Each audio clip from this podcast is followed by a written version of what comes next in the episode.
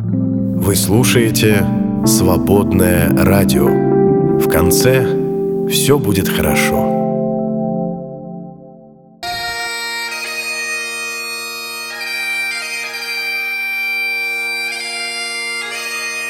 Дары реформации –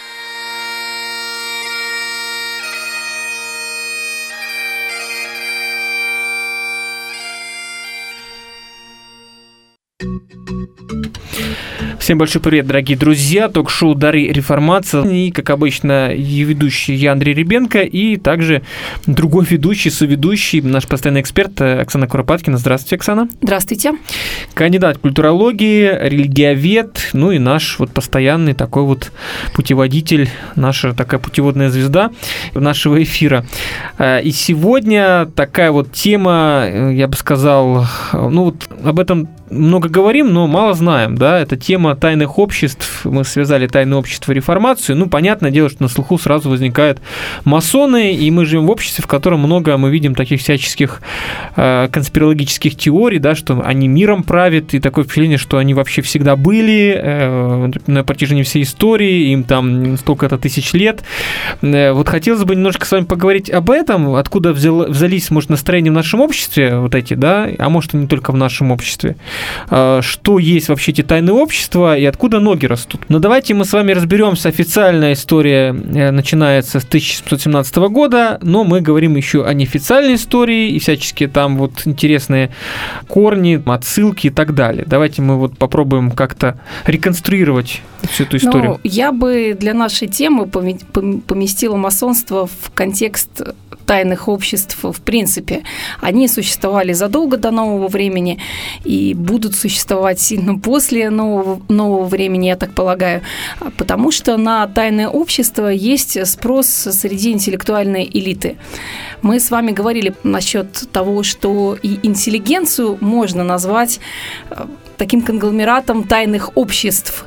А хотя, в общем-то, ничего тайного в э, интеллигентских клубах нету, а, но вот есть такое стремление у интеллектуалов а, как-то отстраниться, отгородиться от другого общества а, и придумать план спасения чего-нибудь, э, мира, страны, э, что называется, своим узким кругом. И фраза, что узок их круг страшно далеки они от народа, диагноз, который Ленин поставил декабристам, это скорее плюс, чем минус. И сразу же у меня возникает другая фраза, которую цитирует Вебер в своем знаменитом труде а, о протестантизме, а, о капитализме и протестантской этике. Цитата из одного из пуританских авторитетов, который говорил «Слава Богу, что мы не большинство». То есть... Э... Ну, как мытарь, да, и фарисей. Слава богу, что я не так, как этот мытарь. Ну, нормальная такая ну, фарисейская логика. Что-то что в этом духе. То есть э, есть, э, независимо от культурного контекста, независимо от тех или иных религиозных убеждений, есть нечто общее, что роднит интеллектуальную элиту разных стран и разных эпох.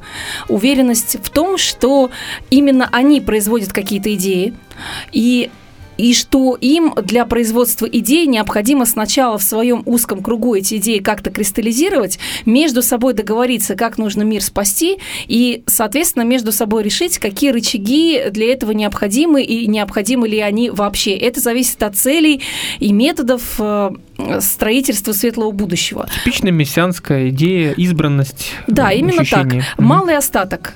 Вот. И только уже потом необходимо влиять на большинство. Большинство к обсуждению не подключается, потому что большинства нет для этого достаточных интеллектуальных ресурсов. И само собой разумеется, что и э, граница между своими и чужими должна прилегать, прилегать максимально ясно и четко. И тут на вооружение идут э, эзотерические ритуалы.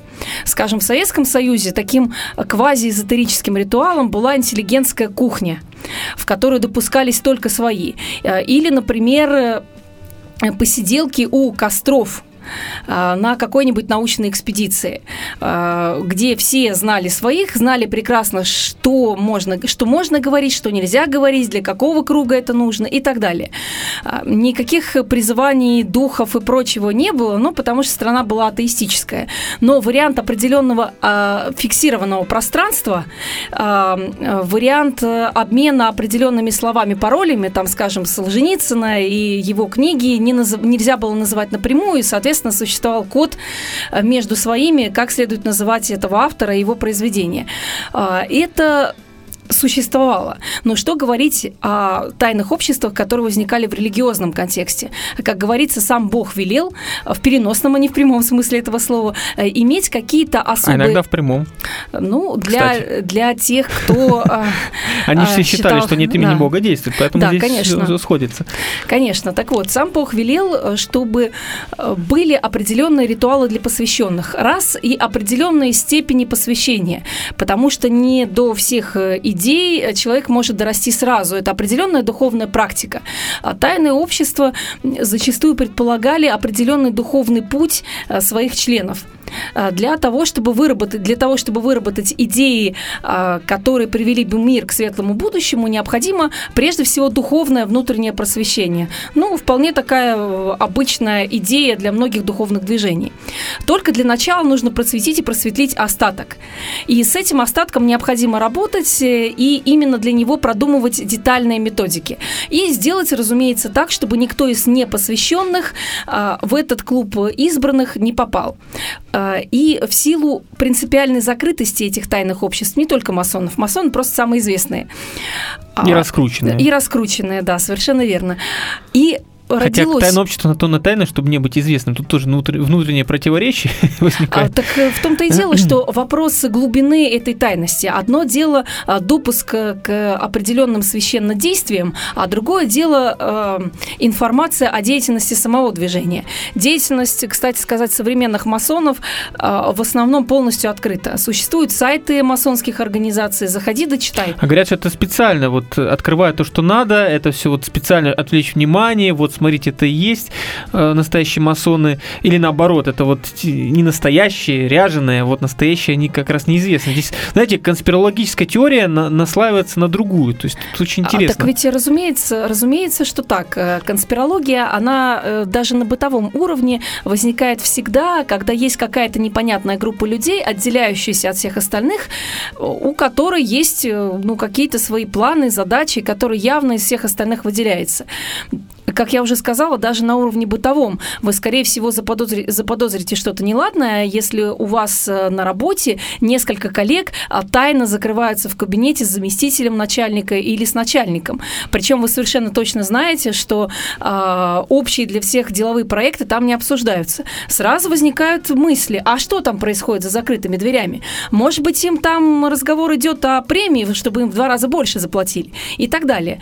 То есть любые закрытые двери – это куча домыслов домыслов. А, что уж там говорить про тайное общество, которые, в общем, и не скрывают, что они ставят особые духовные цели – Понятное дело, что там э, страх и подозрительность увеличивается в разы. Э, тем более, что с этими интеллектуалами, ну, сами знаете, мы с вами говорили в прошлый раз, интеллектуалы люди непредсказуемые. Что они там себе наву- на вымудрят, не, посоветовавши, не посоветовавшись с большинством, а кто его знает?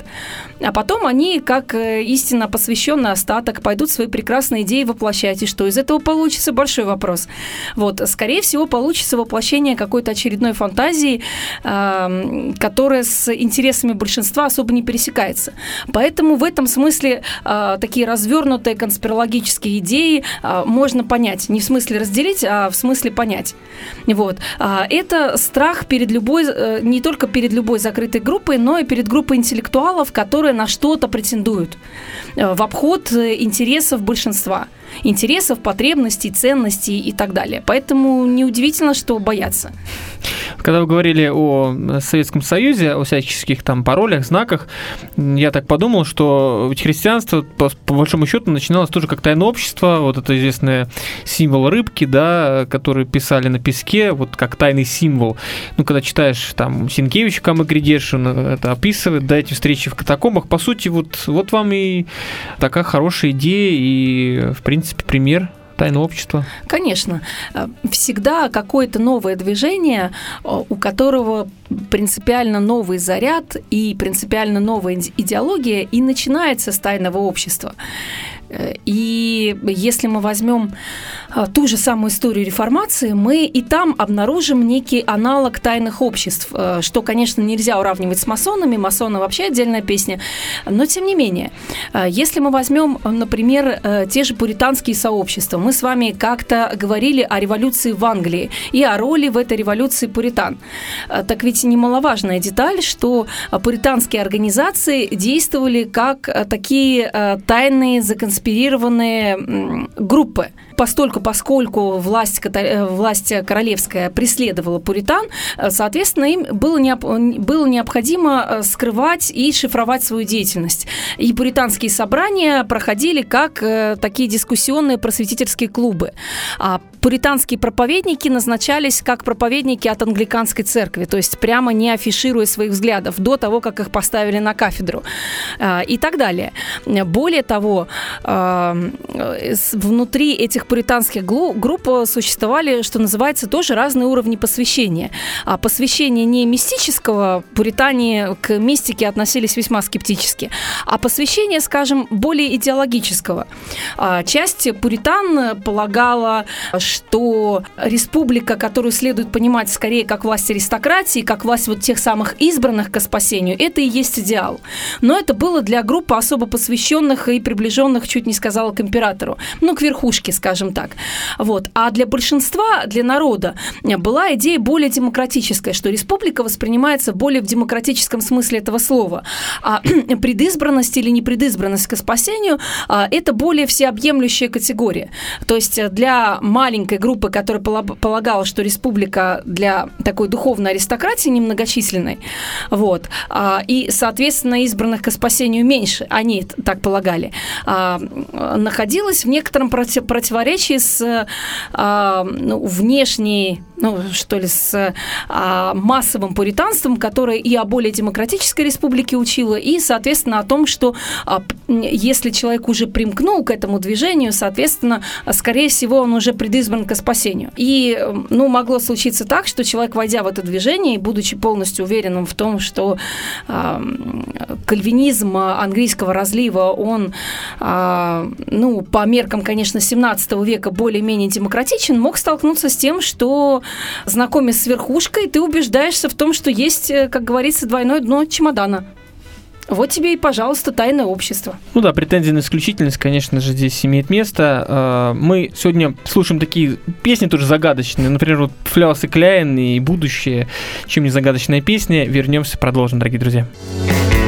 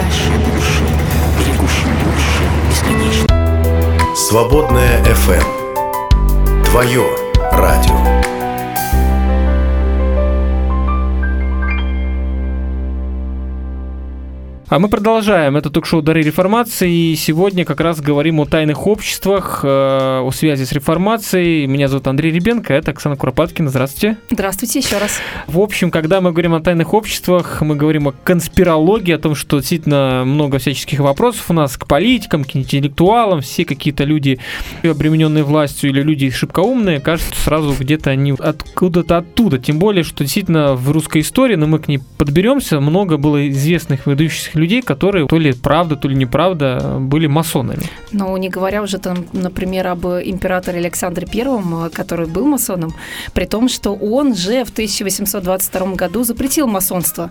Но знаете, с какой формулировкой? Э, за то, что масонство стало заниматься делами политическими. Угу. То есть, когда оно занималось духовной практикой, Александра Первого все устраивало. Как мы помним из истории, это император был мистически настроенный, благожелательный к русским религиозным сектам, сектам, вот, к молоканам духоборам в частности, которые по сей день хранят о нем благодарную память. Александр I встречался с квакерами, был знаком с квакерским учением, а, ну и э, принял, он же принял масонское посвящение. То есть это никакая не конспирология, это факт.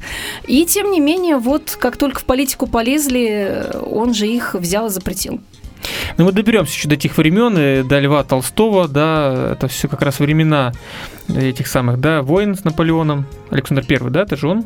Да. Вот, так что тогда было время такое особое. А, но вот, когда мы говорим о тайных а, вот этих ложах, э, сразу вспоминается, конечно же, известный роман великого писателя современности а, Умберто Эко, который в прошлом году, по-моему, отошел в мир иной, «Маятник Фуко». Там как раз выстраивается интересная такая вот э, целая история о том, как э, двое молодых людей как раз пытались выдумать такую вот некую историю э, непрерывного такого развития вот этих тайных орденов. Ну и там начинается, по-моему, с тамплиеров или даже раньше. Давайте немножечко вот попробуем э, вот эту реконструкцию все-таки от пуритан, мы к ним вернемся, бросить такой вот в прошлое якорь. Это будет э, сложно, потому что если мы говорим об истории масонства, то существует несколько десятков версий, а, каковы его корни. Кто-то, ну, преимущественно сами масоны, возводят э, свою историю вообще к, до, а, к, к временам до Рождества Христа Христова к архитектору Хираму, э, знаменитому финикийцу, который построил храм Соломона. А, собственно, идея храма и строительство храма взята оттуда. Вот, и идея Бога как великого архитектора. Кто-то полагает, что это, а, что масонство ведет э, свою историю от средневековых цехов, а, э, каменщиков в том числе. Франк-масон – это и есть вольный каменщик. Вот, то есть изначально это был вполне себе торговый, промыш... торговый промышленный цех, и только потом а, эти цеха стали основой а, философского течения. А кто-то возводит их к тамплиерам, действительно, а, от которых масоны взяли часть э, своей ну, наиболее известной символики. А, как известно, тамплиеры а, увлекались э, разного рода, разного рода эзотерикой. Ну и не надо забывать, что тамплиеры был, были одним из самых могущественных транснациональных сообществ тогдашней средневековой Европы. А, собственно, именно поэтому в начале XIV века король Франции Филипп IV Красивый, польстившись на тамплиеровские богатства, обвинил в их, э, их в ереси и богохульстве, и а, этот орден был, за, был закрыт. Вот, с конфискацией, с конфискацией, В каком это было веке? Э, начало XIV века. То есть он просуществовал не так долго, да, по сути? Ну, в, по историческим меркам, пожалуй. Угу. Пожалуй. Вот. И э, еще, э, если мы говорим об истории масонства, не следует забывать про 16-17 э, века, особенно про 17 век, когда в Европе широко была распространена такая оккультно, оккультно-эзотерическая волна среди интеллектуалов. А Причем в эту волну были включены не только вольнодумцы, которые принципиально себя из религиозных структур выводили, а, но и мистики, а, в том числе мистики протестантские. Якоб Бёме, тот же самый. Экхард Мейстер, да? Вот, он был раньше. Угу. сильно раньше. Вот. Но э, и биомы, и последующие мистики творили, безусловно, под влиянием предшествующих поколений, поколений мистиков. А, и а, в лютеранстве, значит, в лютеранстве был, было довольно сильно влияние и биомы, а, и э, пиетизма, о котором поговорим, я думаю, в следующие разы, и э, всяких э, элементов древних оккультных течений, в том числе и каббалистических. Каббала, да. да. Еврейского И влияния. движение, правда, движение розенкрейцеров не следует забывать. И, собственно говоря, в 17, в 17 веке уже вполне себе существовали эти ложи, эти цеха вольных каменщиков. 1717 год, еще раз повторю, это просто появление первой легальной ложи. Вот. А до этого они вполне себе существовали. То есть э, начинаем копаться, копаться в истории и обнаруживаем, что мы в ней немножко тонем. А, трудно сказать, э, за какой корень ухватиться. Но оно и правильно, это логично. Тайное общество, опять-таки, на то и тайное. Чтобы... Что даже его, что его прошлое покрыто туманом. Угу. И будущее, и настоящее. Ну, с настоящим еще более-менее можно определиться, по крайней мере, его неэзотерическая часть, она нам открыта. А вот с прошлым действительно сложно. Есть еще одно предположение, еще один корень э, масонства как тайного общества. Э, это движение, э, связанное с гуманизмом. Вот, и соответственно пересекающиеся в культурном поле с ранней реформацией. Собственно, гуманистов некоторые считают первыми интеллигентами э, Европы в строгом смысле этого слова. А, то есть людьми не только образованными, но и духовно озабоченными. А, это термин, это термин не мой, это мой бывший начальник Сергей Кармурза а, обозначил так основную характеристику интеллигенции. Без духовной озабоченности нет интеллигенции. Вот. То есть без обеспокоенности о духовных вопросах э, и без э, стремления преобразить окружающий мир. А, так вот, э, как известно, ранние европейские гуманисты были людьми не понаслышке знакомыми с разными эзотерическими учениями и верованиями и активно этим делом занимающимися. А, они этим делом активно занимались. А, и по одной из версий именно у них возникла мысль о том, что необходимо создать тайное общество философов а, которые бы занимались духовным развитием а, и а, постепенно постепенно свои идеи притворяли в общество и все общественное устройство построили бы на основании философии и гуманизма. Вот. И, собственно, гуманистический запал, гуманистический в хрестоматийном смысле этого слова. То есть иде, то есть э, идейное, идейное направление, связанное с представлением о благости человеческой природы, о том, что эту благость необходимо воспитывать и культивировать, как собственный сад. А эта идея прямо, прямо попала в идеологию масонства которая предполагает, что человек по своей природе благ, что божественный свет есть э, в каждом, вот, и этот свет необходимо раскрыть. Вот, что духовное развитие, а, просвещение, оно человека раскрывает, просветляет. А... Ну, это антикальвинистское, сразу скажем, да? Да, конечно, вот конечно. Э, я, я, я тоже об mm-hmm. этом подумала, что масонство здесь действительно больше перекликается с гуманизмом и с более поздним просвещением, о котором мы с вами тоже говорили. Э, и с кальвинизмом масонство имеет, может быть, э, ну, одну только точку пересечения, что... Претензия на исключительность исключительность. Претензия на исключительность и э, организация малого остатка ну, следующая из идей исключительности. То есть сначала преобрази себя. А, и еще одну точку пересечения я сейчас увидела. А, идея, что а, духовный путь – это есть вполне прагматическая работа над собой. Работа над собой, о чем нам скажет любой современный психолог, а, это терминология и пуританская, и масонская. Масонская в прямом смысле этого слова. Вольный каменщик. Почему он каменщик?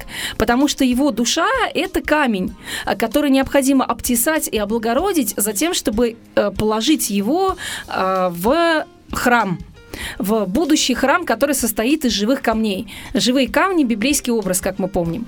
А, то же самое мы можем наблюдать э, у пуритан. А та же самая идея работы над собой, выкорчевывания своих пороков а, и преображения себя. Ну, другое дело, что кальвинист борется с сорняками и борется с грехом, зная, что он грехом поражен безнадежно, и без божественного вмешательства ничего не получится. Масон в этом плане более оптимистичен. Но идея такой повседневной алгоритмизированной работы «делай раз, делай два, делай три» а, для того, чтобы себя от определенных вещей очистить. И само, я бы даже сказала, что само механистическое несколько представление о человеческой душе, а, что вот то во мне, что не благо, оно должно быть вырезано под корень. А, это также идея и кальвинистская, и масонская. А, и, собственно, это их выделяет, вот эта частность, эта деталь, на мой взгляд, их отделяет от любой другой а, христианской аскетики, например. А, потому что и православная аскеза, и католическая аскеза занимаются очищением души для того, чтобы душа э, не имела препятствий в общении с Богом. А другое дело, что восточная аскеза, а, например, предполагает а, более тонкий, более деликатный подход к злу и пороку. Но именно за счет того, что э, православие, в частности, полагает, что зло – это искажение добра. Вот. Зло не имеет своей природы. Соответственно, любой порог... Не субстанциально. Да, любой порог – это поражение добродетели. Вот. Соответственно, мы не столько убиваем пороки, хотя мы с ними боремся, когда они уже ворвались в нашу душу.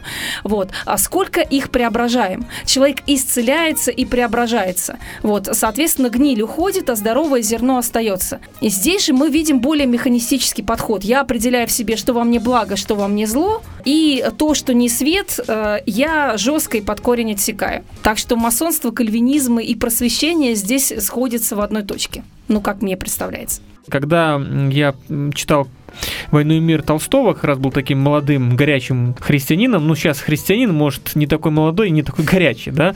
Ну, это нормально, потому что все мы знаем, что вот эта первая любовь, это все-таки период э, достаточно короткого времени. Ну, и тогда, когда я прочитывал э, о Пире Безухове, который как раз вот как-то попал под влияние масонов, какой-то был человек, который его посвятил, и я-то прям радовался, потому что такие христианские идеи там проповедовались, да, по сути, вот такое евангельское христианство христианства, идея обновления, чуть ли не рождения свыше. Да, там странная, странный был обряд инициации такой вот загадочный, но тем не менее, и вот поэтому у меня вот с тех пор такая вот ассоциация, что действительно есть что-то общее между масонством и таким вот живым христианством такого протестантского евангельского характера. Что скажете? Ну, ряд масонских направлений с вами категорически бы согласились, как говорится. А более того, изначально ранние, ранние направления масонства, они и возникли в христианском контексте, а, и были подчеркнуты христианскими в своем мировоззрении. Неоднократно современные масоны уточняют, что масонство это не религия, это некая социальная философия. А которая, конечно, стоит на религиозных принципах, э, на представлении о том, что есть некий великий архитектор Вселенной, то есть Господь, а, и главная задача жизни человека – это быть э, живым камнем, э, преображенным благодаря постоянной духовной работе. А, Но более... такие экуменисты скорее, да? То есть они не делают ставку на какую-то конкретную религию. Нет, к, к организованной религии, в принципе, масонство всегда относилось несколько сдержанно, при том, что ее двери были открыты для верующих людей. Более того, в ряд масонских лож вы не попадете, если не исповедуете веру в единого Бога. Но надо сказать, что масонство весьма разнообра... многообразно, разнообразно, а, и что с течением времени а, в масонстве появились направления, которые могли Э, напрямую Бога отрицать и быть открытыми представителями, э, э, представителем тех течений, которые либо Бога отрицали вовсе, либо не признавали, что Он един и так далее. А время такой эзотерической загруженности масонства, ну, на мой взгляд, приходится как раз на вторую половину 18 на 19 век, то есть на более позднюю масонскую историю. Если мы посмотрим один из первых масонских уставов, который был зафиксирован зафиксирован в Великобритании, мы обнаружим, что э, его писал э, или, во всяком случае, редактировал, издавал никто иной, как пастор пресвитерианской церкви, не абы кто. Вот, то есть в голове это вполне совмещалось, и никакого внутреннего конфликта не было. А, но в иных э, толках масонства происходит э, отказ э, от ортодоксального христианства и размывание его границ а, при, а, ну, как правило, сохранении веры в единого Творца и архитектора. Хотя, как я уже сказала, есть масонские течения, которые не исповедуют веру в единого Бога. Вот. Однако это, это скорее исключение, как мне представляется. Вот. То есть э, масонство – это социальная философия э, интеллектуалов, которым было, видимо, недостаточно того, что происходило у них в церквях, не на уровне собственной души, работы над собой, вот, не на уровне каких-то социальных преображений. А, и поэтому, соответственно, была потребность а, организоваться в особое общество, которое на основе христианских ценностей или христианско-секуляризированных ценностей преображали бы окружающий мир. Если мы посмотрим на то, как работали масонские ложи в разных странах Европы, мы увидим интересную вещь, э, что в протестантских странах, например, а, за исключением небольшого периода в Нидерландах, а, масонские ложи всячески поддерживались и приветствовались и церковью, и государством. А, в Швеции, например, несколько подряд королей были великими мастерами, великими магистрами масонских лож масонства и считались э, покровителями масонства совершенно, как говорится, легально. Э, в Англии э, деятельность масонов поддерживалась англиканской церковью, церк, церковью и, соответственно, никаких проблем не возникало. А, а вот в католических странах ситуация несколько другая. Как известно, католическая церковь еще первый раз в 1738 году заявила о том, что католик не, име, не может быть масоном. Э, это вещи несовместные. А, и до сих пор а, такая позиция католической церкви продолжается. В 1983 году э, конгрегации а, веры, правильно, по-моему, конгрегации веры, а, было заявлено, что масонство и католичество вещи несовместные. То есть вот уже конец 20 века, а ситуация такая, какая есть. А, и, соответственно, в католических странах а, масоны, как правило, антиклерикально настроены. В отличие, скажем, от стран протестантских, где масоны ни в коем, ни в коей мере с официальной церковной организацией не воюют. Их деятельность тоже весьма многообразна. Во время Великой Французской революции кто-то э, и точно так же, как, например, и во время э, революции в Америке, а кто-то поддерживал короля, а кто-то поддерживал республику. А, тоже очень по-разному. Вот. Э, кстати, про Америку, как про протестантскую страну, тоже особо хотела сказать, что а, там масонство приобрело массовый характер. Вот. То есть, если в Европе это такие закрытые кружки для интеллектуалов, а то в Америке, как стране изначально более демократической, а, масонство стало уделом широкого круга лиц. И, соответственно, довольно много известных людей вполне легально, официально к масонству принадлежало, в том числе и Бенджамин Франклин, и э, Джордж Вашингтон э, и так далее. Кстати, интересно, что э, когда конспирологи рисуют рисуют картину всеобщего заговора масонского или жидомасонского, скажем, ну, не, не, да, не политкорректно. Побоимся этого слова, не давайте. Не политкорректно. Я их цитирую, я не сама так думаю.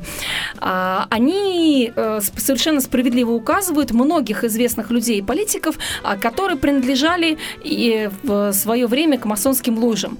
Э, и для них, соответственно, это доказательство того, что масонские ложи правят миром.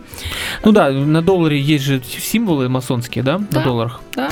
И, кстати, какую-то купюру вроде Рерих рисовал, это правда? А, насчет Николай? этого не знаю. Не ну, знаю, есть не, такая могу версия. точно, не могу точно сказать. А, но при этом конспирологи забывают, а, что если мы, например, про Америку говорим, а, то масон, он же мог быть и вполне верующим протестантом. Вот, ну, скажем, Франклин э, был скорее агностиком, ну, точнее сказать, деистом. Деистом и масоном. Такое может быть. И э, как я уже приводила, приводила пример, ну, правда, он не Америки касается, а Великобритании, а, редактор одного из первых масонских уставов вообще пресвитерианский пастор. То есть э, здесь интересная картина получается, что э, какие-то политические, э, общественные деятели, которые состояли в масонских ложах, могли быть одновременно и верующими протестантами. То есть мы можем говорить одновременно и о влиянии протестантизма, то есть это прямой привет реформации, а, и о влиянии масонства. А, Все пересекается в одних и тех же людях. Ну, может, США это вообще масонский проект? И вообще это вот как раз оплот. Ну, конспирологи так, наверное, говорят. А если мы говорим про диссионизма, да, кстати говоря, насколько это все близко, да, э, ну, поэтому и это слово, которое сказали, возникает. Как вот здесь? Я думаю, что э, США это проект как масонский, так и протестантский одновременно, и, скорее всего, в ряде случаев сосредоточ- сосредоточены в руках одних и тех же людей. Э, Штаты совершенно немыслимы без протестантской основы, а, которая там всегда была, и э, я думаю, что всегда будет. А как бы это ни пытались вымыть э, сейчас нынешние секуляристы. И в то же время э, с, прямо с начала XVIII века э, в Штатах э, достаточно широко представлено масонство. А, если мы посмотрим на американскую революцию, о коей, коей мы отдельную передачу посвятили, а, то там одновременно и масоны действуют, и протестанты. Может, это То все есть... близнецы-братья? Ну, конспирологи говорят так. А мне кажется, я не конспиролог. Кстати, я тайных... не конспиролог. Нет. Я тайных обществ не боюсь, я считаю их вполне естественными. А, точно так же, как считаю естественным, что люди, которые а, тайное что-то решают за других, э, и То потом... есть мировое, прави... мирового правительства нет? Я думаю, что э, часть влиятельных людей, безусловно, миром управляет. Но я не думаю, что они руководствуются какими-то высокими принципами, масонскими или еще каким, какими бы то ни было. А я полагаю, что миром правит скорее капитал, а, к сожалению, падшим миром. А он, а он принадлежит э, определенному кругу лиц, э, небольшому. Да, конечно. Ну так, собственно говоря, что здесь нового-то? А, мир становится глобальным, соответственно, возможностей для власти для глобального перемещения капитала больше. Тут никакой конспирологии не нужно. И я бы не, ставила, не стала здесь приписывать это кому-то евреям, масонам, там еще кому-то. Вот. Э, я думаю, что это мало что даст. А на таком высоком уровне уже в ход идут не идеи, а капитал. Вот понятное дело, что капитал никуда бы не продвинулся, если бы не были задействованы определенные идеи. Ну, то есть, конечно, невозможно а, людей вдохновить на что-то, только рассказывая им про деньги. Деньги это инструмент, конечно, весьма привлекательный, но только лишь инструмент для реализации более глубоких потребностей. Вот. А что касается, что касается духовных э, течений, таких э, закрытых, ну что ж, они, как я уже сказала, они всегда были, всегда будут, ну куда они денутся. Вот. А Штаты по своей природе а, это конгломерат всего всегда так было. А, конгломерат представителей разных религиозных течений, представителей разных мировоззренческих течений, а, разных проектов э, жизнеустройства. А, недаром же там произошла гражданская война между двумя разными проектами жизнеустройства, севером и югом, как мы с вами говорили тоже в отдельной особой передаче. Почему бы здесь не быть и масонству? И в реальном американском сознании, я так предполагаю, пересекаются сразу все идеи. И э, масонство от ортодоксального протестантизма мы здесь особенно сильно не оторвем. В реальной практике, возможно, да. То есть наверняка есть ортодоксальные протестанты, для которых участие в масонских организациях совершенно есть вещь неприемлемая. Вот. Но если мы на культурный вклад посмотрим, мы одно от другого не отделим. Или это будет очень затруднительно. Думаю, так. Да, надо подумать. Паузу возьмем, вернемся и будем подводить итоги, друзья. Ты бы знал, что творится на конце этих дней. Нам осталось молиться и гонять голубей Под палящими лучами солнца Между ветками огромных берез. Я увидел, как машинист Христолюбов В ночи ведет паровоз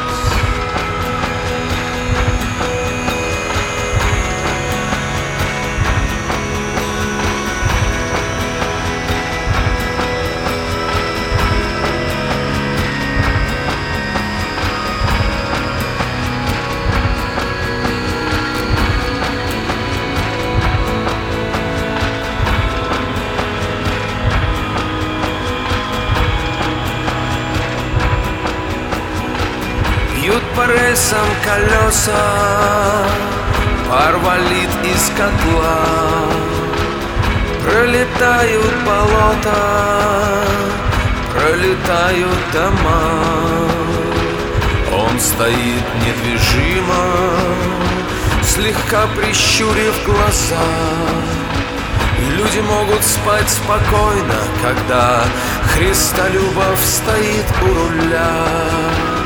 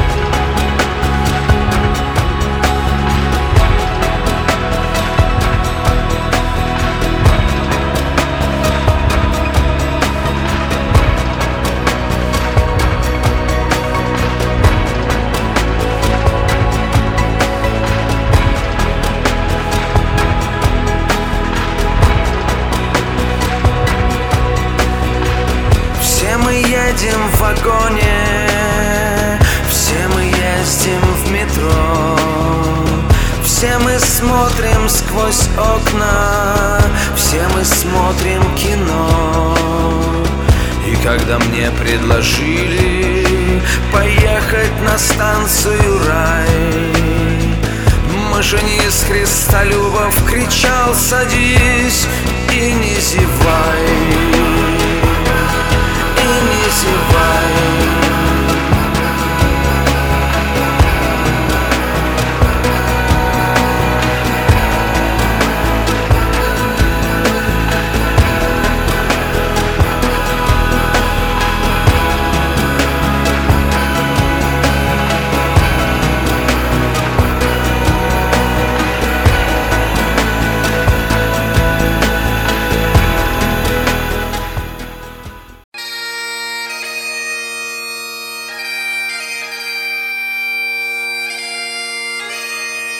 Дары реформации.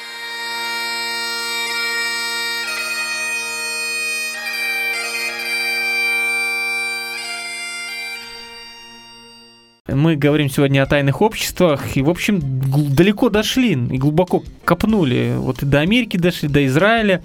Тоже есть версия, что сам Израиль, да, как проект, который возник в 20 веке, э, в Англии, да, воз- возникла идея, тоже имеет корни масонские. Да трудно сказать. Мне кажется, что в реальной жизни довольно трудно отделить масонское влияние, протестантское влияние и так далее.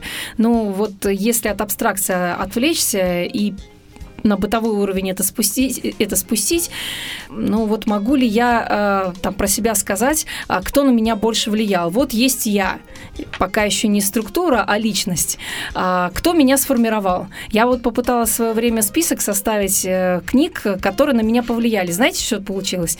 Наставление в христианской вере, добротолюбие, Джен, Эй, Джен Эйр и э, японский кодекс самурая Бусидо.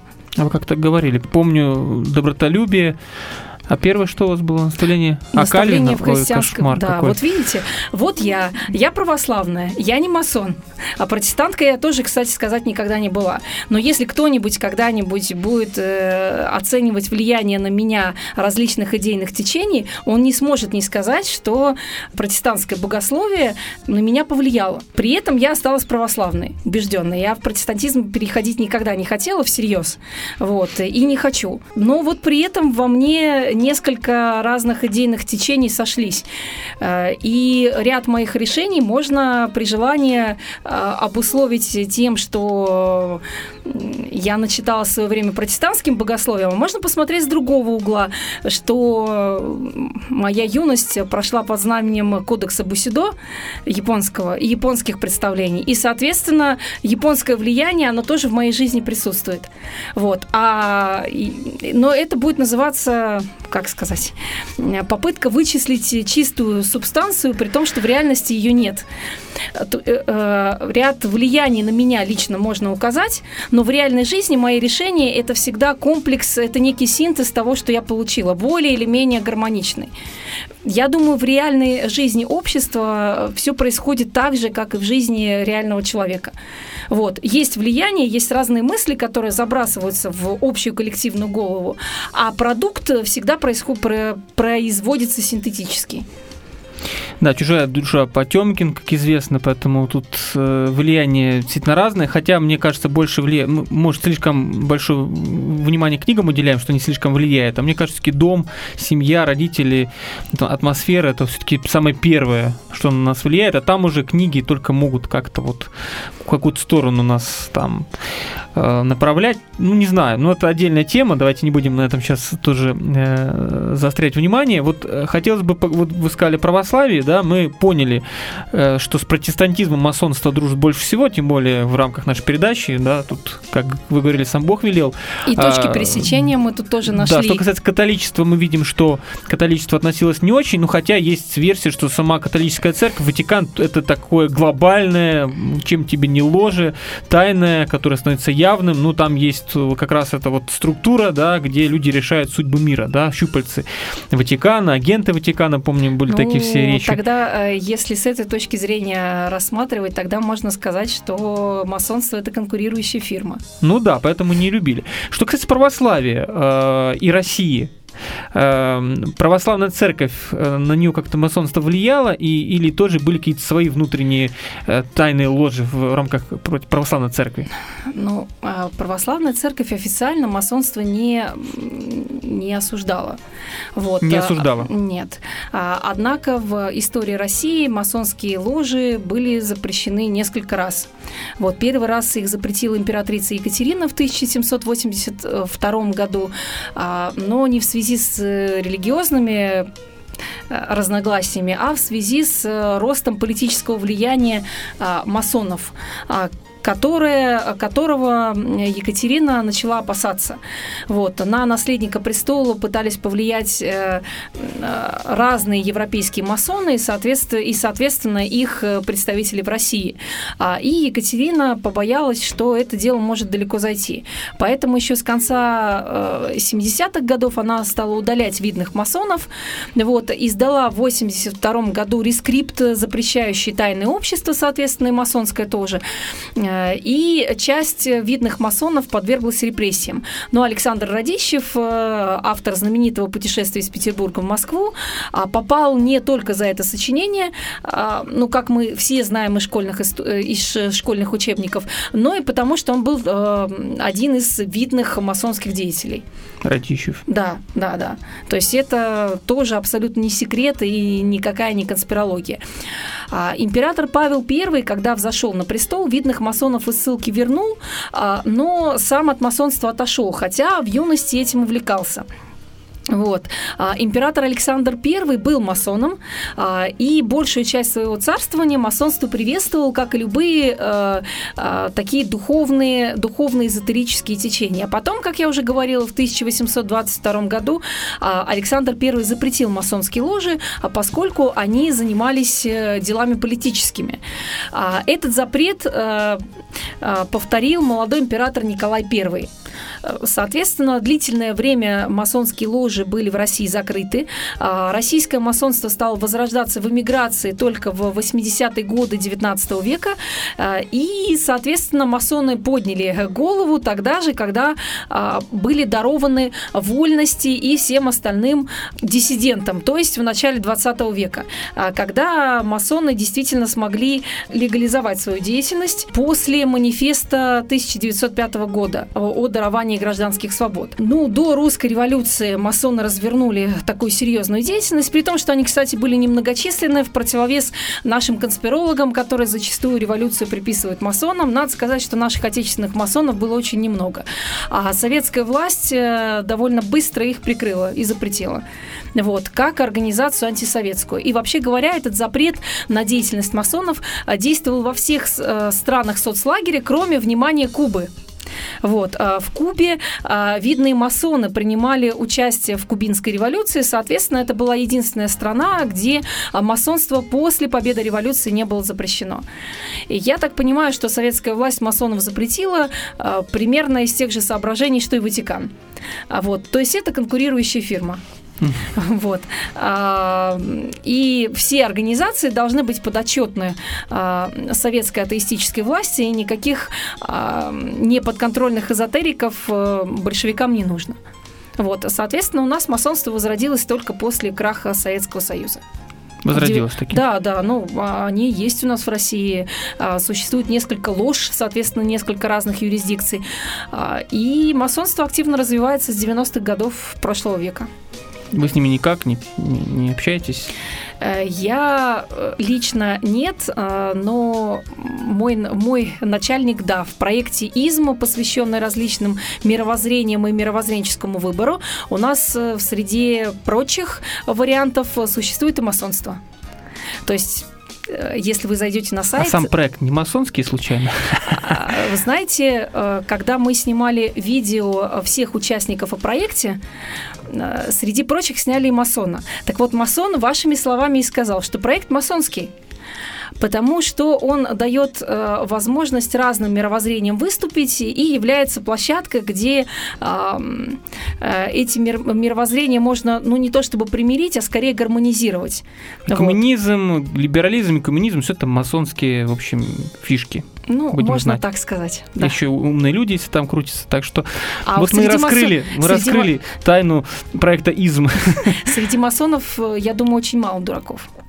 Это все интеллектуалы. Ну, вот да, видите, вот этим они и берут. Э, поэтому вопросов много. Вот умные люди к нам приходят всякие. Ну так э, нужно учитывать применительно к нашей теме, что э, реформация была таким большим движением, которое использовало самые разные формы, в том числе и формы старые. Оно использовало форму сект, которые еще в средние века сложились, и форму тайных обществ. Вполне мы уже с вами говорили, что пуритане в Англии до победы революции это те же самые тайные общества, а только без лишней эзотерики. Зато, как говорится, с разными степенями, степенями посвященности в идеологию. Ну вот всяческие ситуации возникают, наверное, неспроста. Э, ну вот мы говорим о сектах, да, и часто протестантские направления современные называют сектами, да, они тоже часто так вот под поле находятся. Но вот нам Ирина предлагает тему поднять э, в следующих передачах, поговорить о мормонах, ну, кстати, похожие масоны, мормоны, да, хотя общего мало, э, и свидетелях Иеговы. Это как некие такие постпротестантские движения, в принципе, тоже ведь детище, по сути, протестантизма, по большому счету, да, в лоне выросли, хотя хотя к протестантам их э, относят немногие религиоведы, хотя и такие находятся. Можем, в принципе, поговорить как-то. Тема тоже может быть интересной. Я думаю, что и мормонов, и свидетелей нужно вписать в контекст скорее каких-то апокалиптических, да. апокалиптических ожиданий, э, апокалиптизм в протестантизме. Мы как-то говорили и о диспенсационализме, не выговоришь, э, и тысячелетнему царствованию одну передачу посвятили. Э, я думаю, можно будет Понятно, взять... без адвентистов седьмого дня не обойтись, Конечно. а это чистые протестанты, хотя тоже да. вопросы всякие возникают. Так что вот спасибо, Ирина, тема действительно на будущее хорошая. Спасибо вам, Оксана, за то, что просветили нас немножечко о тайных обществах. Всегда пожалуйста. Всего доброго, дорогие друзья, до свидания. До свидания.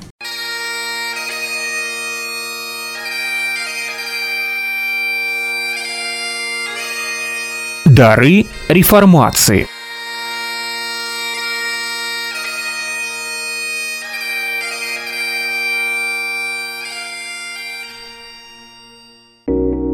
Свободное радио. Держим курс на вечное.